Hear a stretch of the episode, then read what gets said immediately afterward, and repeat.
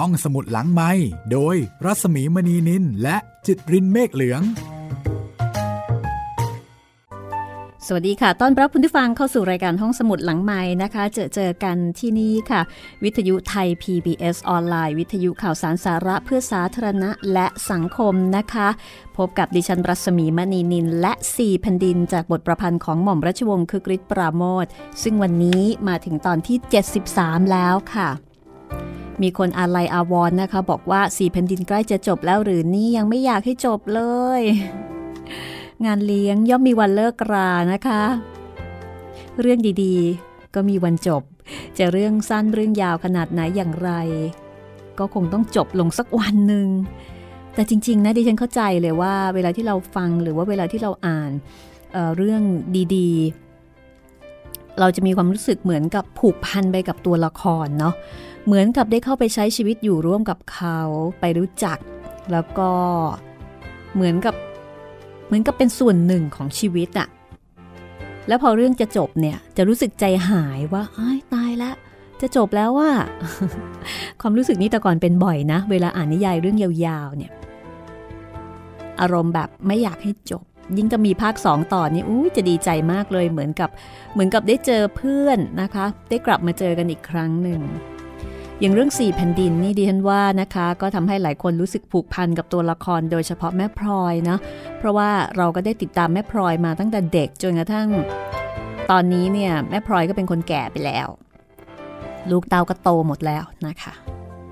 เอาล่ะค่ะแต่ตอนนี้ยังไม่จบนะคะ ชีวิตแม่พลอยก็ยังไม่จบเราก็ติดตามชีวิตแม่พลอยต่อไปว่าชีวิตของแม่พลอยเนี่ยจะพาเราไปเจอเจอกับเหตุการณ์อะไรอีกบ้างนะคะ ซึ่งเหตุการณ์ต่างๆ นี้ก็ล้วนแล้วแต่เป็นเรื่องจริงทางประวัติศาสตร์ เหมือนอย่างใจความสำคัญในตอนนี้นะคะ ที่จะสะท้อนให้เราได้เห็นถึงชีวิตในภาวะสงคราม สงครามโลกครั้งที่สองนะคะ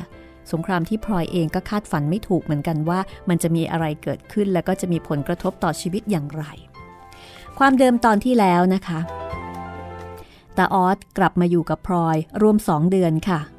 ทำให้พลอยมีความสุขมาก แต่หลังจากนั้นตาออสก็ขอลากลับไปทำงานต่อที่ปักใต้ แล้วก็บอกว่า ครั้งหน้าถ้ามาเนี่ยจะไม่ไปไหนอีกแล้ว หลังจากที่ออสกลับไปตาอั้นก็เป็นห่วงพลอย มักหาเวลามาอยู่เป็นเพื่อนพลอยอยู่เสมอ แล้ววันหนึ่งพลอยมีโอกาสก็เลยถามตาอั้นเรื่องการมีครอบครัวนะคะ เพราะว่าตาอั้นก็หย่ากับลูซินเนี่ยไปนานแล้วตาอั้นทำท่าอึกอักแต่ในที่สุดค่ะตาอั้นก็พาพลอยไปที่บ้านหลังหนึ่ง แล้วก็แนะนำให้พลอยเนี่ยรู้จักกับลูกเมีย ใช้คำว่าลูกเมียนะคะ ลูกมาก่อนคือ ลูกสาว อายุห้าขวบกับลูกชายวัยขวบเศษแล้วก็มีเมียชื่อว่าสมใจ ซึ่งตอนแรก ๆ ตาอั้นก็ไม่ได้คิดที่จะเลี้ยงดูให้เป็นเรื่องเป็นราว แต่ว่าเมื่อมีลูกแล้วก็ทอดทิ้งไม่ได้และในที่สุดนะคะพลอยก็ให้ตาอั้นเนี่ยรับลูกเมียเข้าไปอยู่ด้วยกันที่บ้าน อยู่กันได้ไม่นานสักเท่าไหร่นะคะ ก็เกิดเหตุอันไม่คาดฝันในคืนวันหนึ่ง เหตุนั้นจะคืออะไรนะคะ ติดตามได้เลยกับซีแผ่นดินตอนที่ 73 ค่ะ คืนวันหนึ่งพลอยเข้านอนแล้ว แต่ก็ยังไม่หลับดี คืนนั้นเดือนหงายแจ่มอากาศหนาวเย็นตามฤดูพลอยเอาผ้าห่มห่มทับลงไปบนตัวเองหลายพื้นแล้วก็หดเข่าขึ้นมานอนคุดคู้เพื่อที่จะให้หายหนาว แต่ความหนาวเยือกเย็นก็มิได้หายไปจากตัว แสงเดือนส่องเข้ามาทางหน้าต่างทำให้เห็นทุกอย่างในห้องได้ชัดเจน ในขณะที่พลอยนอนนึกถึงอะไรต่อมิอะไรเพลินอยู่ เสียงหลานคนเล็กก็ร้องออดแอดในยามหลับอย่างที่เด็กอ่อนชอบทำพลอยนอนยิ้มอยู่คนเดียว แต่ในทันใดนั่นเอง ก็มีเสียงบูดสัญญาณภัยทางอากาศดังขึ้นสนั่นวันไหว เสียงที่ดังเป็นระยะทีๆนั้น ดูเหมือนจะทำให้พลอยตกใจในภัยทางอากาศที่กำลังจะมาปรากฏไม่น้อยกว่าคนอื่นๆ ที่เพิ่งจะรู้ตัวพลอยลุกขึ้นนั่งทันที แล้วก็รีบวิ่งตรงไปยังห้องตาอั้นที่นอนอยู่กับลูกเมีย ในใจจดจ่ออยู่ที่หลานสองคนมากกว่าใครทั้งหมดตาอั้นเปิดประตูห้องออกมาด้วยอาการตื่นเต้นพลอยหลีกเข้าไปในห้องทันที สมใจนั่งงงๆอยู่บนที่นอน มือกอดลูกเอาไว้ทั้งสองคน เสียงหลานร้องไห้วุ่นวายด้วยความตกใจ แม่สมใจ อุ้มแอดลงไปข้างล่าง ส่งตาแอลมานี่ ฉันจะอุ้มไปเองคำพูดของพลอยทำให้ลูกสะพ้ยได้สติ ส่งตาแอลให้พลอย แล้วก็อุ้มลูกสาวออกมานอกมุง้งตาแอลพอถึงตัวพลอยก็กอดพรอบกอดคอพลอยไว้แน่น พลอยได้แต่ยืนปลอบหลานไม่ให้ขวัญเสียอยู่ครู่หนึ่ง แต่อั้นเดินกลับมา แล้วก็บอกว่า คุณแม่ลงไปข้างล่างกันเถอะ อยู่บนนี้ไม่ดี ส่งแอลมาให้ผม ผมอุ้มเอง ไม่ต้อง แอ๊ดอยู่กับย่าไม่ต้องตกใจ ไม่ต้องตกใจพลอยกอดตาแอ๊ดเอาไว้แน่น เหมือนกับจะหวงหลานเสียเต็มประดาพลอยพูดพลาง เอามือลูบหลังหลานชายอยู่ไปมา และตาแอ๊ดก็ดูเหมือนจะหายตกใจ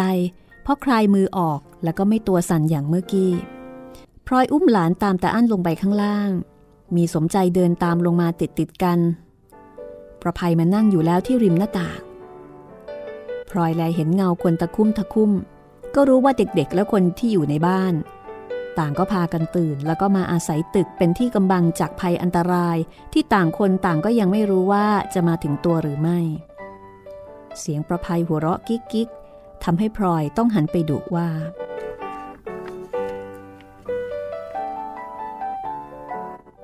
ประภัยนี่ มานั่งหัวเราะอะไรก็ไม่รู้ ไม่เห็นจะขบขันตรงไหนเลย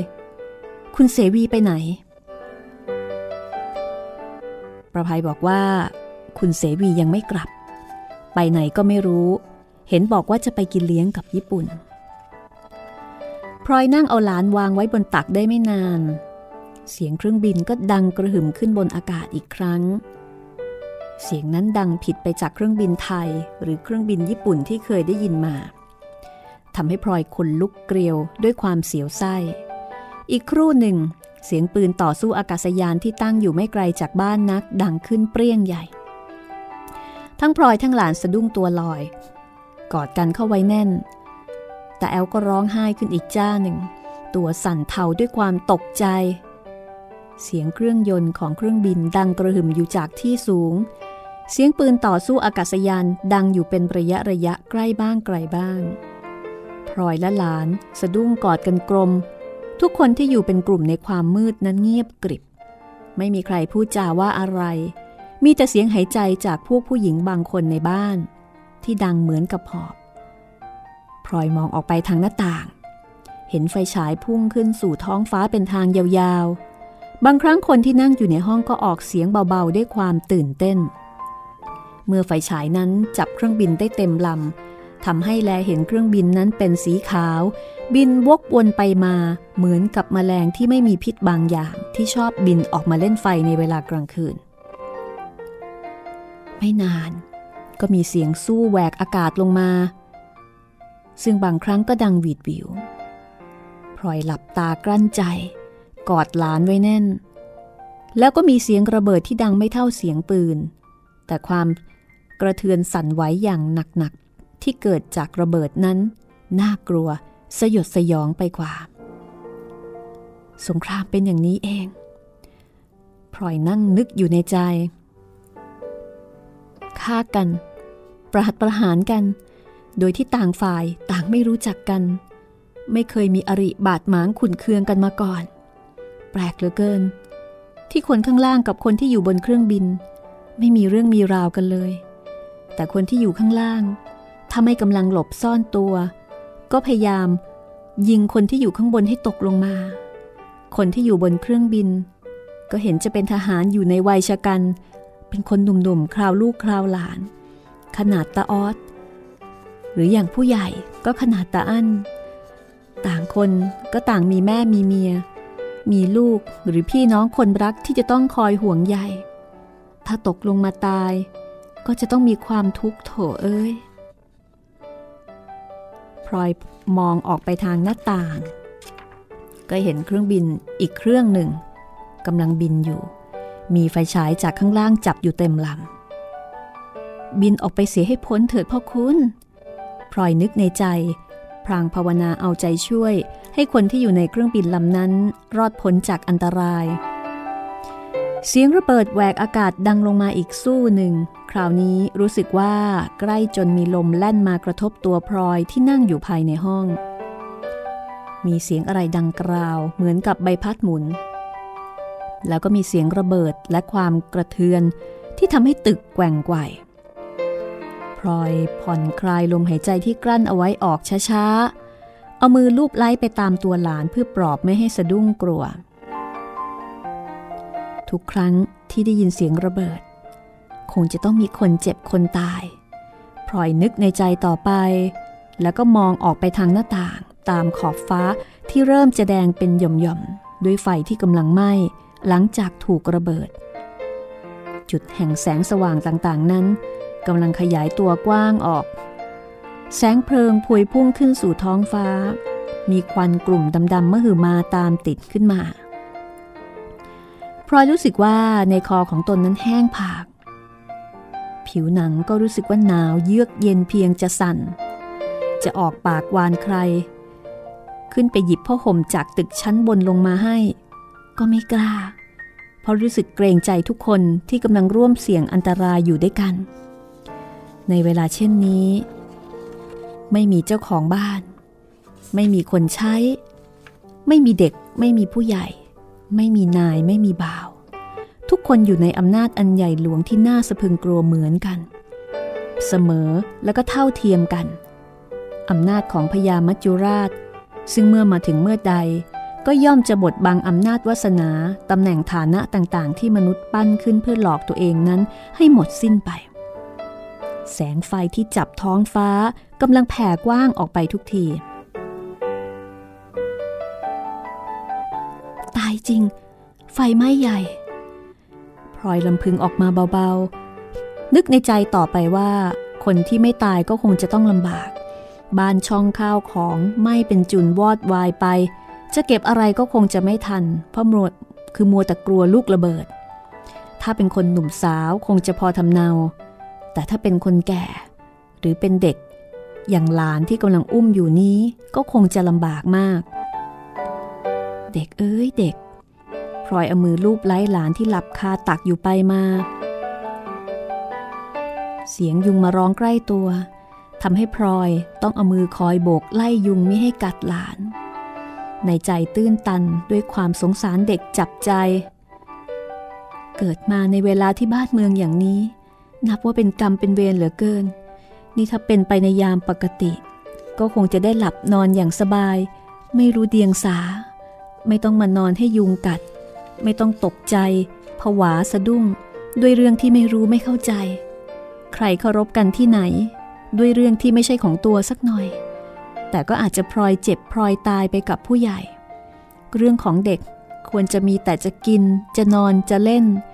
มีผู้ใหญ่คอยดูแลคุ้มครองให้มีความสุข ให้พ้นจากโพยภัย แต่อันตรายอย่างนี้ใครจะไปคุ้มครองได้ สุดแล้วแต่บุญแต่กรรมย่าเองก็ทำไม่ได้ อย่างดีก็ขอให้ได้ตายด้วยกัน หรือขอให้ตัวของย่าได้ช่วยคุ้มกันลูกปืนลูกระเบิดอย่าให้ถูกหลาน คุณพระคุณเจ้า ช่วยคุ้มครองชีวิตมนุษย์ ชีวิตสัตว์ด้วยเถิดเจ้าประคุณ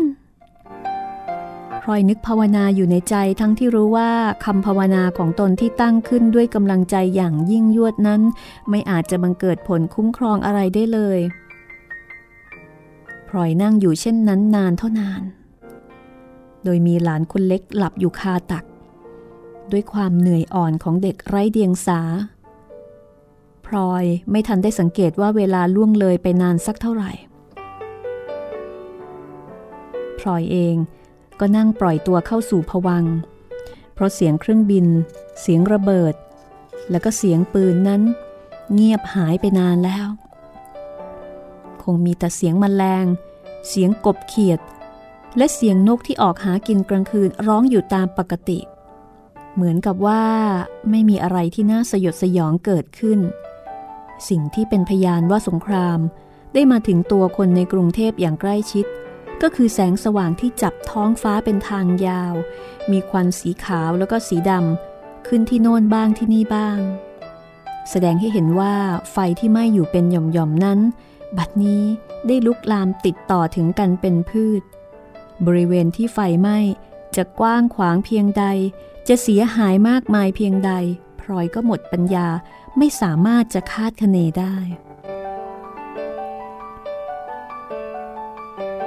เสียงบูดสัญญาณดังสนั่นขึ้นเป็นเสียงยาวอีกครั้งหนึ่งพลอยสะดุ้งตัวลอย เอาแขนโอบไปรอบตัวหลานอย่างระวังระวัย เสียงตาอั้นพูดขึ้นใกล้ ๆ ตัวว่า ปลอดภัยแล้วคุณแม่ขึ้นเรือนกันเถอะพลอยลุกขึ้นอย่างงงๆ เหยียดแข้งขาที่ชาเป็นเหน็บด้วยความหนาวของอากาศในยามดึก อุ้มหลานตามตาอั้นขึ้นไปข้างบน ส่งหลานคืนให้แก่สมใจถึงในมุง้ง แล้วก็กลับมานอน คนในวัยเช่นพลอยตามปกติ ถึงแม้จะไม่มีอะไรรบกวน ก็นอนไม่ค่อยจะหลับอยู่แล้ว ฉะนั้นตลอดคืนนั้นทั้งคืนไปจนรุ่งสว่าง พลอยก็ได้แต่นอนหลับตานิ่ง ๆ เพื่อพักผ่อนกาย ส่วนใจนั้น จะได้ระงับหลับลงจริง ๆ ก็หาไม่ รุ่งขึ้นอีกวันพอเพิ่มมาเยี่ยมแล้วก็มาถามข่าวคราวแต่เช้า พอเห็นหน้าพลอยก็ร้องขึ้นว่า เห็นหรือยังแม่พลอย ฉันว่าไว้แล้วปะไร เห็นอะไรกันคุณหลวง ถ้าเป็นอย่างเมื่อคืนบ่อยๆ ฉันก็เห็นจะตายแน่ ๆ ไม่อยากพบอยากเห็นอีกต่อไปละ ไม่ใช่ ฉันหมายถึงเรื่องที่เคยพูดกันว่าฝรั่งจะแพ้นั่นอย่างไรล่ะ คราวนี้ได้เห็นกันละ เขาเริ่มตีกลับแล้ว เบาๆหน่อยคุณหลวง ฉันก็รู้แล้วว่าคุณหลวงเนี่ยไม่กลัวคุกกลัวตาราง แต่คราวนี้อย่าเพิ่งเลย ถ้าติดจริง ฉันไปเยี่ยมไม่ไหวหรอกนะ ฉันกลัวลูกระเบิด ไม่เป็นไรหรอกนะ แม่พลอย ถ้าสงครามเป็นไปในรูปนี้อีกหน่อยก็เสร็จ เมื่อสงครามเสร็จแล้ว ทุกอย่างก็จะเรียบร้อยไม่เหมือนเดี๋ยวนี้หรอก พอเพิ่มพูดเช่นเดียวกับคนที่พลอยรู้จักอีกหลายคนในขณะนั้น ไม่ว่าใครจะพูดถึงความยากลำบาก ความขาดแคลน และความคับแค้นในใจอย่างไรก็ตาม ก็มักจะมีผู้ตอบเสมอว่า เมื่อสงครามจบสิ้นลง ความยากลำบากเหล่านี้ก็จะอันตรธานไปเอง และความเรียบร้อย ความสบาย และความสมบูรณ์พูนสุขก็จะเข้ามาแทนที่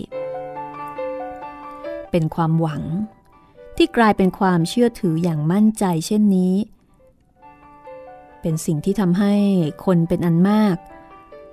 สามารถที่จะอดทนต่อความยากลำบากแร้นแค้นในระหว่างสงคราม เพราะว่านึกเสียว่า เป็นการชั่วคราว เสร็จสงครามแล้วก็จะกลับมาสบายเหมือนเดิม บางคนที่มีอคติหนาๆอย่างเช่นพ่อเพิ่ม ก็นึกเลยเถิดยิ่งไปกว่านั้น คือนึกไปว่าคนที่มีบุญหนักสักใหญ่ในขณะนั้นหลายคนที่พ่อเพิ่มไม่ชอบไม่ถูกนิสัยนั้น จะต้องมีอันเป็นไปต่างๆ เมื่อสงคราม จบลงแล้วอาการที่จะมีอันจะเป็นไปนั้น ก็คงจะสาสมกับความโกรธ ความเกลียด ความไม่พอใจที่พ่อเพิ่มพอกพูนสะสมไว้ในใจ ระหว่างนั้นถ้าพูดถึงเรื่องอะไร ที่พ่อเพิ่มไม่พอใจ พ่อเพิ่ม ก็มักจะกัดเคี้ยวเคี้ยวฟัน แล้วก็พูดว่า คอยดูไปเถอะ คอยดูไปเถิดนะอีกไม่นานบล็อก ครั้งหนึ่งตาอั้นบังเอิญนั่งอยู่ด้วย อดถามไม่ได้ว่า อะไรกันครับคุณลุง คอยดูอะไรกัน คอยดูเมื่อเสร็จสงครามแล้ว จะตีหน้ายังไงกัน พอเพิ่มตอบพุ่นห้วนต่อันก็ยังสงสัย ใคร ตีหน้าอย่างไรเมื่อไหร่ครับ เฮ้ย ก็พวกคนมีบุญบางคนนี่แหละ คอยดูไปเถอะ พอฝรั่งเขากลับเข้ามาได้ เขาหายอมเสียไม่หรอกตาอันก็เลย ร้องอ๋อ อย่างนั้นน่ะเหรอคุณลุง ก็คงจะมีบ้าง แต่คุณลุงอย่าเพิ่งประมาทไป ความยุ่งยากในบ้านเมืองเราไม่เสร็จไปง่าย ๆ พร้อมกับสงครามหรอกครับ ถึงอย่างไรเราก็ต้องเป็นฝ่ายแพ้ ใครเขาจะนำพา ถ้าลำบากก็คงจะลำบากด้วยกันทุกคนอะอย่างนั้นก็ไม่อยู่ที่ทำสีพออั้น พวกเราไม่ได้ไปทำอะไรให้เขาสักหน่อยทำไมจะต้องพลอยลำบากไปด้วย จะไปหาความยุติธรรมอะไรจากสงครามแล้วครับคุณลุง สงครามสมัยนี้ ใครๆก็ต้องลำบากทั้งนั้น ทั้งผู้แพ้ผู้ชนะ ยิ่งคนที่ไม่รู้เรื่องรู้ราว ไม่ได้เป็นต้นเหตุนั่นแหละ จะต้องยิ่งลำบากไปใหญ่ แต่อันพูดแล้วก็ถอนใจอย่างระอา จริงๆนะคะ คนที่เดือดร้อนเพราะสงครามนั้นมักจะเป็นคนที่ไม่ได้มีส่วนอะไรเลยกับสงคราม ในขณะที่คนซึ่งมีส่วนอย่างยิ่งต่อการก่อสงคราม กลับเป็นคนที่ไม่ค่อยได้รับผลกระทบ ไม่ได้เดือดเนื้อร้อนใจอะไรกับสงคราม หรือว่าหลายครั้งอาจจะได้ประโยชน์จากการเกิดสงครามซะอีก นี่เป็นความจริงที่ไม่ยุติธรรมเลยในโลกมนุษย์ของเราเกี่ยวกับสงครามนะคะ ไม่ว่าจะยุคไหนสมัยไหน ก็ล้วนแล้วแต่เป็นเช่นนี้อนิจจังอนิจจาพักสักครู่ แล้วเดี๋ยวกลับมาติดตามเรื่องราวของพลอยกับชีวิตในระหว่างสงครามกันต่อค่ะ ห้องสมุดหลังไม้โดยรัสมีมณีนินและจิตรินเมฆเหลือง เข้าสู่ช่วงที่ 2 นะคะ ของตอนที่ 73 กับ 4 แผ่นดินค่ะ หนึ่งในหนังสือดีที่คนไทยควรได้อ่านอ่านเพื่อที่จะเรียนรู้รากเหง้าของตัวเองนะคะ อ่านเพื่อที่จะได้รู้เหตุการณ์ในประวัติศาสตร์ในช่วงร้อยกว่าปีที่ผ่านมา ผ่านชีวิตของพลอย เป็นประวัติศาสตร์ ฉบับเล็กกับฉบับใหญ่นะคะ ประวัติศาสตร์ส่วนบุคคลก็คือพลอยและก็ครอบครัว ที่มีเสน่ห์ดึงให้เรา ติดตามไปกับชีวิตในช่วงต่างๆ กับประวัติศาสตร์ของบ้านเมือง ที่ผ่านเข้ามามีผลกระทบกับพลอย ในแต่ละยุคแต่ละสมัย มีทั้งสุขมีทั้งทุกข์ คนเรานอกจากจะมีกรรมของตัวเองแล้วนะคะ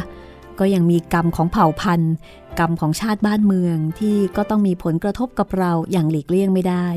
อย่างเรื่องของสงครามโลกครั้งที่สอง ทุกคนก็ล้วนแล้วแต่ได้รับผลกระทบจะมากจะน้อยก็ว่ากันไปพลอยเองก็เป็นหนึ่งในนั้น ถึงแม้ว่า ลูกเต้าจะมีตำแหน่งหน้าที่การงานดีขนาดไหน ก็ไม่สามารถที่จะรอดพ้นจากภัยสงครามได้ ชีวิตของพลอยก็มาถึงจุดที่ต้องลำบากอีกครั้งหนึ่งนะคะ แต่เป็นความลำบากร่วมที่ร่วมกับผู้คนทั้งประเทศ เราซึ่งไม่เคยอยู่ในภาวะสงคราม ก็อาจจะนึกไม่ออก แล้วก็อาจจะไม่เข้าใจอย่างแท้จริง คือคิดว่าเข้าใจนะคะว่าลำบาก แต่เราก็คงไม่เข้าใจจริงๆหรอกค่ะ เพราะเราไม่เคยเจอเราไม่เคยอยู่ อย่างสงครามที่เกิดขึ้นในฉนวนกาซาตอนนี้นะคะ เห็นภาพผู้คน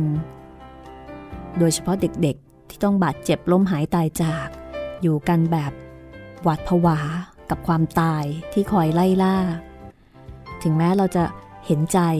เราจะเศร้าใจ สลดใจ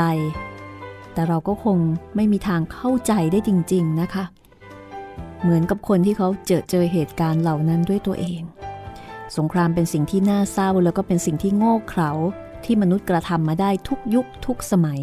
โดยไม่เคยคิดที่จะเรียนรู้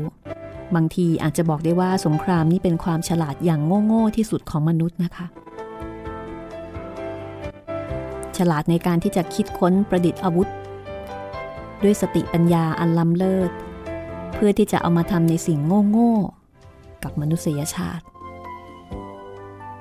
เอาละค่ะ กลับมาฟังกันต่อกันละกัน ว่าพลอยนี่จะจัดการกับชีวิตในช่วงสงครามต่อไปอย่างไรนะคะ จะเจอเจออะไรอีกบ้างสี่พันดินตอนที่ 73 ช่วงที่2ค่ะ อีกสองสาวันต่อมาตาอั้น ก็ให้มีการขุดหลุมหลบภัยใหญ่ที่สนามหน้าบ้านนะคะ คือขุดกะให้พอบรรจุคนทั้งหมดภายในบ้านได้ ซึ่งการสร้างหลุมหลบภัยนั้นตาอั้นบอกว่าแพงเต็มที เพราะว่าราคาของทุกอย่างตลอดจนค่าแรงเนี่ยขึ้นสูงลิ่วพลอยได้แต่บอกว่าอย่าเสียดายเลย ถ้าสิ่งใดสามารถที่จะคุ้มครองชีวิตมนุษย์ได้ในยามนี้ก็ควรทำพอเพิ่มดูจะสนุกในการนี้มากกว่าคนอื่น เที่ยวไปเที่ยวมาดูการก่อสร้างหลุมหลบภัยที่บ้านพลอย ด้วยความสนใจเป็นที่สุด แล้วก็มักจะมีความเห็นมาแนะนำตาอั้นทุกเที่ยวที่มาดู พอหลุมเสร็จได้ไม่นานเท่าไหร่ เครื่องบินก็มาทิ้งระเบิดอีก เรียกว่าทำปุ๊บก็ได้ใช้ปั๊บกันเลยทีเดียว แล้วก็มาอีกเฉพาะในเวลาที่เดือนงายศัพท์ที่เรียกกันนั้นก็คือหวอมา เป็นคำที่ติดปากแล้วก็เป็นที่รู้กันนะคะ แล้วก็มีข่าวเรื่องลือกันทั่วไป เกี่ยวกับการระเบิดทำลาย ใครเจ็บที่ไหนตายที่ไหน ด้วยอาการที่น่ากลัวอย่างไรเพพ่อเพิ่มมีนิยายเล่ามากกว่าคนอื่นๆ เพราะแทนที่จะเห็นเป็นเเรื่องที่น่ากลัว เห็นภัยอันตรายต่างๆ เป็นทุกข์อย่างที่พลอยเห็นพ่อเพิ่มกลับเห็นเป็นของสนุก บางครั้งพ่อเพิ่มก็โดนระเบิดเข้าจริง ๆ มีนิยายมาเล่าให้พลอย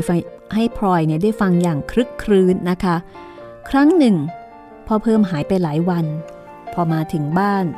ก็เอ่ยขึ้นว่า ฉันสวยแท้ๆทีเดียวแม่พลอย ต้องไปเที่ยวรถน้ำมนต์เสียเจ็ดวัดเจ็ดวาทำไมล่ะคุณหลวง เรื่องมันอย่างนี้ คือวันที่ลูกระเบิดตกใหญ่ที่หัวลำโพง ฉันเผอิญไปกินเลี้ยงกับเพื่อนฝูงหลายคนที่โฮเทนตุ้นกี่ พอกินเลี้ยงเสร็จ เดินออกมาแถวหน้าสถานี ก็พอดีหวอขึ้น พวกพ้องฉันเขาจะลงหลุม แต่ฉันเห็นว่าให้คนอื่นเข้าเข้าดีกว่า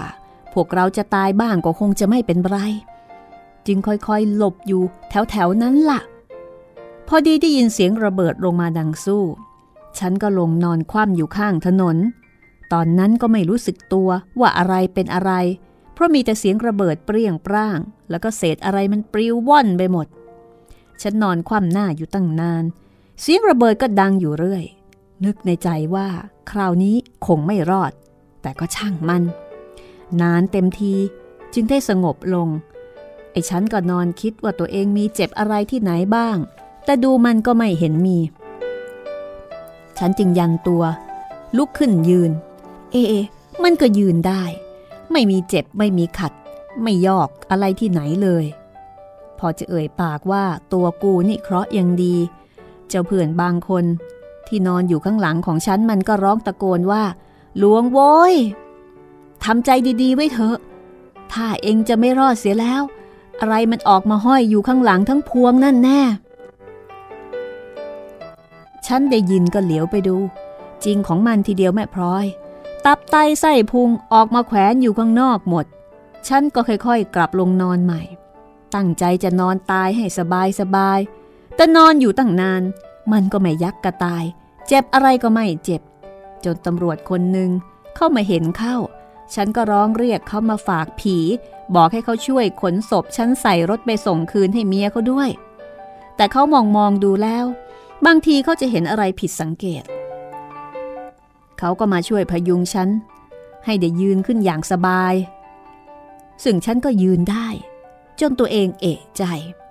ตำรวจนั่นเขาก็หาไม้มาเขี่ยๆที่หลัง ไอ้ตับไตใส่พุงนั่นมันก็หลุดออกมาทั้งพวง ในขณะที่ฉันเองก็ยังไม่ล้มลงตาย ก็เลยรู้กันว่าฉันไม่ได้เป็นอะไรเลย อันนั้นน่ะมันของคนอื่นที่เขาปลิวมาติดตั้งหาก ลอยอดหัวเราะขันพี่ชายไม่ได้ ทั้งทั้งที่รายละเอียดที่พ่อเพิ่มเล่านั้น มันดูน่ากลัว สยดสยองแล้วก็น่าขยะขยงนะคะ แล้วตำรวจคนนั้นเขาว่าอย่างไรล่ะ ฉันไม่ได้อยู่รอฟังเขาหรอกแม่พลอย พอรู้ตัวว่าไม่ใช่ของฉัน ฉันออกวิ่งได้ ก็วิ่งอ้าวเข้าไปในวัดหัวลำโพง ไปตะโกนเรียกพระ ขอน้ำมนต์ท่านรถตั้งแต่นั้นมา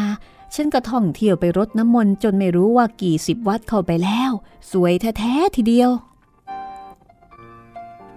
ฟังดูก็น่ากลัวนะคะนี่เครื่องบินฝรั่งในตอนนั้นก็มาทิ้งระเบิดบ่อยๆ ในคืนที่เดือนงายนะคะ เพราะเหตุนั้นค่ะ พอถึงเวลาข้างขึ้นเดือนงาย แทนที่จะเป็นช่วงเวลาอันรื่นรมนะคะ พลอยก็ต้องเตรียมตัวเป็นการใหญ่ทุกคืนไป จัดหีบห่อเตรียมตัวสำหรับลงหลุม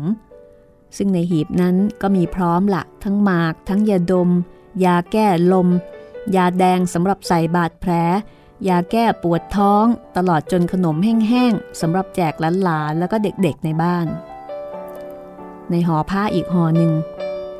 ก็มีเสื้อกันหนาวของหลานผ้าห่มกันหนาวสำหรับของตัวเอง แล้วก็ผ้าผ่อนเครื่องมือจุกจิกอีกหลายอย่าง ซึ่งพลอยก็จะต้องสำรวจว่ามีอยู่ครบ คือต้องคอยสำรวจความเรียบร้อยนะคะ ว่าจะมีอยู่ครบก่อนที่จะเข้านอน คือเตรียมพร้อมเอาไว้เลยทีเดียว ทีนี้คืนวันหนึ่งเป็นคืนเดือนมืด พลอยเนี่ยเข้านอนด้วยความโล่งใจ ไม่ได้เตรียมของต่างๆ เอาไว้เหมือนเคย เพราะว่าคืนนี้มันคืนเดือนมืดไง เออตามปกติแล้วเขาไม่มา และพ่อเพิ่มก็เคยอธิบายไว้ว่า ฝรั่งเนี่ยเขาไม่ต้องการทิ้งระเบิดเลอะเทอะไม่ถูกเป้า เขาอยากจะทิ้งเฉพาะที่ที่มีความสำคัญในการสงคราม เช่น ที่ตั้งทหารญี่ปุ่น หรือว่าที่เก็บน้ำมัน ท่าเรือ ทางรถไฟ แล้วก็สะพานนะคะ ส่วนวัดวาอารามแล้วก็บ้านคนเนี่ยเขาไม่อยากทิ้ง เพราะกลัวคนที่ไม่รู้เรื่องจะเป็นอันตราย เขาก็เลยต้องมาทิ้งเวลาเดือนหงายจะได้แลเห็นที่ทางต่างๆ ได้สะดวกแล้วก็ทิ้งระเบิดไม่ผิดพลาด อีกอย่างหนึ่งพ่อเพิ่มบอกว่าเครื่องบินฝรั่งนั้นถ้าบินมาในเวลาเดือนหงาย ถึงจะฉายไฟขึ้นไปก็เห็นได้ยาก เพราะว่าท้องฟ้าสว่าง เหตุผลเหล่านี้พลอยก็เห็นจริงด้วยนะคะ ก็ถือเอาคืนเดือนมืดครึ่งเดือนนั้น เป็นเวลาพักผ่อนได้อย่างจริงจังคือสบายใจ ส่วนคืนเดือนหงายเนี่ยก็ต้องตระเตรียมตัว เอาไว้รับภัยอันตรายต่างๆ อย่างพร้อมนะคะ เตรียมพร้อมเลยล่ะ ทีนี้คืนนั้นพลอยก็เลยเข้านอนอย่างไม่ระมัดระวังตั้งใจว่าจะนอนให้เต็มตื่น แต่พอนอนได้ไม่นานกำลังเริ่มจะงีบ หวอ สัญญาณเตือนภัยก็ดังขึ้นสนั่นค่ะพลอยสะดุ้งลุกขึ้นนั่ง แล้วก็รีบออกจากมุ้งอย่างเคย พอถึงประตูมือก็ควานหากระเป๋าและห่อผ้า ซึ่งเคยวางเอาไว้เป็นปกติ แต่ว่าคำไม่พบ นึกขึ้นได้ว่าคืนนี้เนี่ยไม่ได้เตรียมเอาไว้ เพราะเป็นคืนเดือนมืด ขณะเดียวกันก็นึกชงนว่า ในเมื่อคืนเดือนมืด แล้วเครื่องบินนี้มันมาได้ยังไงพลอยเปิดประตูก้าวออกไปนอกห้อง แล้วก็พบตาอั้นพอดีตาอั้นก็บอกว่า ถ้าจะเหลวเสียแล้วละคราวนี้ตาอั้นพูด แล้วก็หัวเราะนะคะ เพราะว่าเคยมีหลายครั้ง แม้แต่เวลาเดือนหงาย ที่มีสัญญาณภัยดังขึ้น แต่ไม่ปรากฏ ว่ามีเครื่องบินมาทิ้งระเบิด แต่อันก็บอกว่า ผมว่าอย่าลงหลุมกันดีกว่า เดือนมืดอย่างนี้คงไม่มีอะไรหรอกครับ คุณแม่กลับไปนอนเถอะแต่อันยืนลังเลอยู่ครู่หนึ่ง ทีนี้ถึงแม้ว่าพลอยเนี่ยจะเห็นจริงกับตาอั้น แต่ก็ยังอดนึกห่วงหลานๆไม่ได้ ก็ถามถึงหลานๆว่าเป็นยังไง ตาอั้นก็บอกว่า นอนหลับอยู่ทั้งสองคนแล้วครับคุณแม่ เสียงหวอก็ไม่ได้ยิน อย่าไปกวนแกเลยพลอยกำลังเอามือบิดลูกบิดประตู แล้วก็จะเดินกลับเข้าห้อง แต่ในทันใดนั้นก็ต้องยืนหยุดนิ่งอยู่กับที่ เพราะบนท้องฟ้ามีเสียงครางเบาๆ เสียงซึ่งพลอยรู้ แล้วก็จำได้ดีว่า เป็นเสียงเครื่องบินฝรั่ง อัน อะไรครับคุณแม่ อันได้ยินอะไรหรือเปล่า เครื่องบินมาแล้ว ใครว่าเขาจะไม่มาเวลาเดือนมืดแต่อันเงี่ยหูฟัง เอ เสียงดังชอบกล หรือว่าจะเป็นเครื่องบินญี่ปุ่น ไม่ใช่หรอกอัน แม่จำเสียงได้ เรือบินญี่ปุ่น เสียงเหมือนกับเรือไอแท็กซี่ ที่มานี่ของฝรั่งแน่ รีบลงข้างล่างกันเถอะพลอยพูดแล้วก็รีบเปิดประตู เดินเข้าไปในห้องตาอั้น บอกสมใจเบาๆ ให้ช่วยกันอุ้มเด็กไปลงหลุม ขณะที่พลอยอุ้มหลานออกไปพ้นประตูตึก และกำลังรีบเดินข้ามสนามจะไปลงหลุมนั่นเอง ก็มีเสียงอะไรล่วงจากฟ้าลงมาดังวิวเหมือนกับเสียงลูกระเบิดทำให้พลอยรู้สึกเสียวไส้ ขาแข้งเริ่มจะสั่นแล้วก็ก้าวไม่ค่อยออก ทันใดนั้นก็มีเสียงแตกดังโป๊ะบนท้องฟ้า เหมือนกับพลุที่เขาจุดในงานศพแตกออก เพียงอึดใจเดียว ทุกอย่างก็สว่างไปทั่วมิใช่สว่างเยือกเย็น อย่างเวลาเดือนงาย แต่สว่างจ้าเพียงบาดตา มองเห็นทุกอย่างได้ชัดเจนพลอยหยุดชะงักอยู่กับที่ แงนหน้าขึ้นดูบนฟ้า ตรงศีรษะขึ้นไป มีไฟดวงหนึ่งลอยอยู่ และกำลังร่วงลงดินอย่างช้าๆ ไฟดวงอื่นๆกำลังแตกออกไปในที่อื่นๆอีกสามสี่ดวง แต่ละดวงเพิ่มแสงสว่างที่มีมากอยู่แล้วให้มากขึ้นไปอีก จนทั่วบริเวณบ้าน แลดูสว่างเหมือนกลางวัน แม้แต่สีเขียวของหญ้าที่สนาม และสีใบไม้บนต้นไม้ก็เห็นได้ถนัดชัดเจน แต่อันที่เดินมาข้างหลัง เดินตามมาอยู่ข้างๆ แล้วก็บอกว่า พรุคุณแม่ เขาทิ้งพรุสว่างจนหนังสือก็เห็น อันเอาแอลตามไปฝากสมใจเขาไว้ในหลุมก่อน พลอยพูดพลางส่งหลานให้ตาอั้นแล้วคุณแม่ แม่ยังไม่ลงละ จะเป็นจะตาย ก็จะขอดูก่อนคืนนี้ เกิดมาแม่ไม่เคยเห็นสักทีตาอั้นรับลูกแล้วก็เดินลงหลุมหายไปพลอยนั่งลงท่ามกลางแสงสว่าง ที่ม้าหินเล็กๆ ตัวหนึ่ง ที่มีคนเอามาตั้งไว้ที่ปากหลุม สักครู่ตาอั้นก็ออกมานั่งข้างๆ พรางบอกว่า ต่อไปนี้ไม่มีเดือนมืดเดือนหงายอีกต่อไป เขานึกจะมาเมื่อไหร่ก็มาได้ นั่นสิอั้น ไม่เป็นอันได้หลับแน่นอนกันแล้วละตอนนี้ ตั้งแต่นั้นมา เหตุการณ์ก็เป็นไปจริงตามที่พลอยได้คาดไว้ คนในกรุงเทพไม่มีเวลาหลับนอนในเวลาค่ำคืน เพราะเครื่องบินมาทิ้งระเบิดโดยไม่มีกำหนดว่าจะต้องเป็นคืนเดือนมืดหรือว่าเดือนงาย ข่าวคราว ความเสียหายแก่ทรัพย์สินและชีวิตมนุษย์มีมากขึ้นทุกทีขณะนั้นก็เริ่มมีความเคลื่อนไหวทั่วไปที่เรียกว่าการอบพยพครอบครัว คือคนในกรุงเทพที่อยู่ในย่านซึ่งถูกระเบิด ก็เริ่มอพยพออกจากบ้านแล้วก็ไปหาที่อยู่อื่น ที่ตนนึกว่าปลอดภัย ขั้นแรกก็อพยพไปเพียงใกล้ ๆ เช่น คนที่อยู่ในกรุงเทพก็อพยพไปอยู่ที่ฝั่งทน คนที่อยู่บางซื่ออพยพมาอยู่คลองเตย คนที่อยู่แถวคลองเตย ก็อพยพไปอยู่แถวบางซื่อ ความตระหนกตกใจหรือความแตกตื่นในภัยอันตราย เริ่มเกิดขึ้นแล้วก็แผ่กว้างออกไป เสียงพูดกันด้วยเรื่องอพยพได้ยินไปทั่ว ในขณะนั้นในกรุงเทพจะมีผู้คนเดินถนนเฉพาะเวลากลางวัน แต่พอตกค่ำถนนหนทาง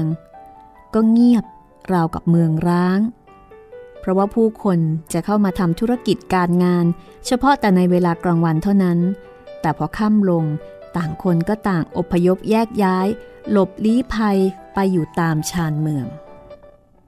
ตาอั้นเคยถามพลอยในเรื่องนี้ว่า คุณแม่ไม่คิดอพยพบ้างหรือ แม่จะอพยพอย่างไรไหว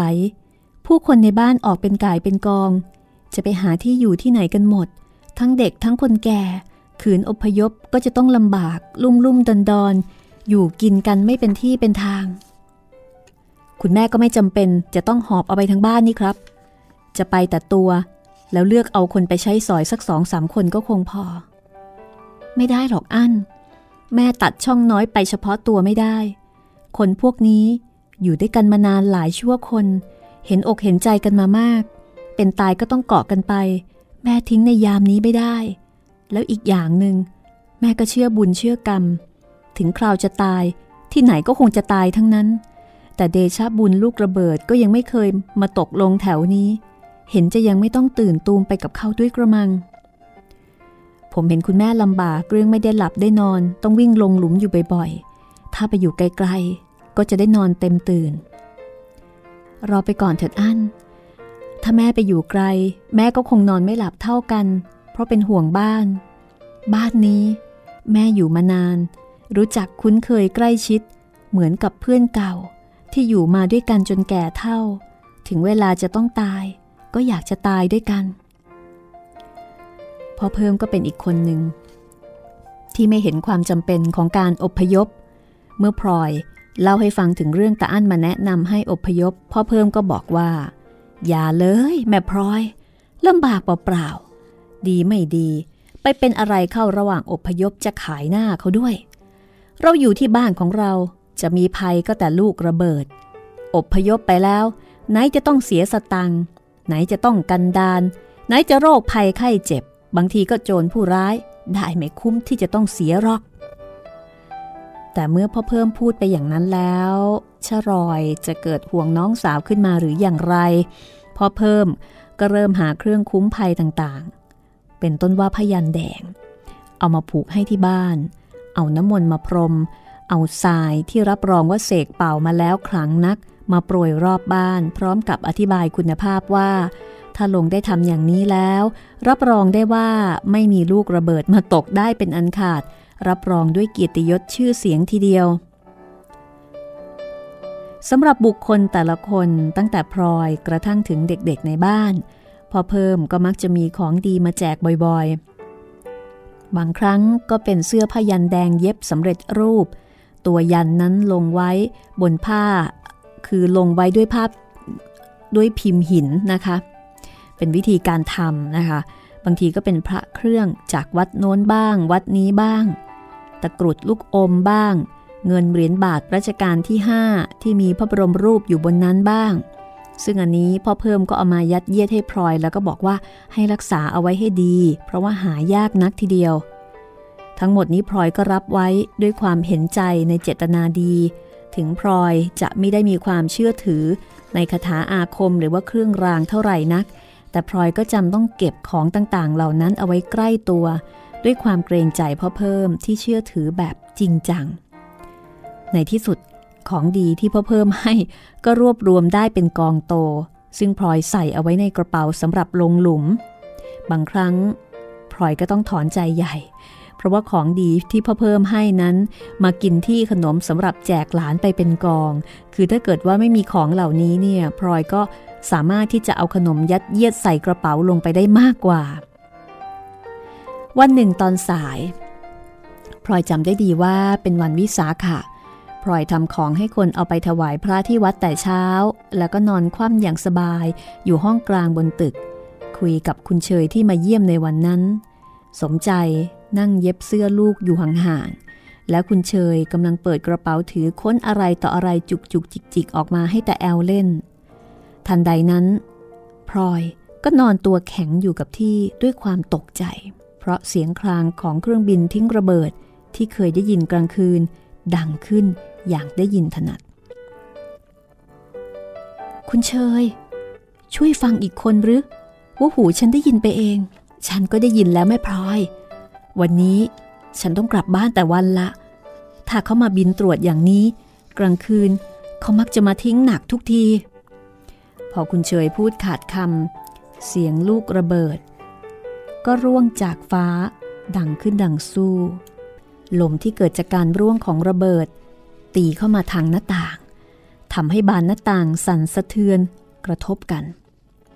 พลอยนอนอยู่ในท่าเก่า มีเสียงระเบิดดังขึ้นอีกหลายครั้ง ตัวตึกไว้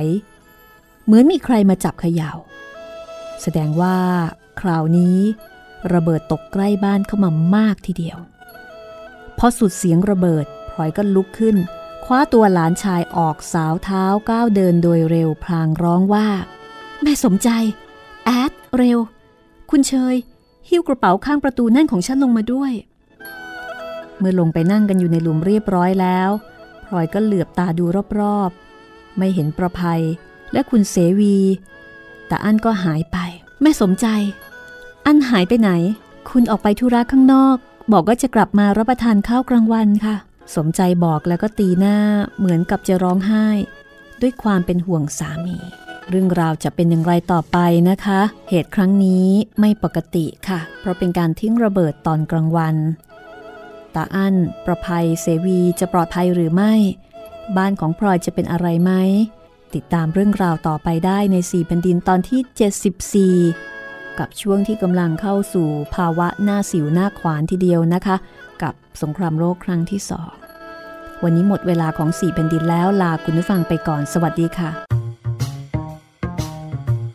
ห้องสมุดหลังไม้โดยรัศมีมณีนินและจิตรินเมฆเหลือง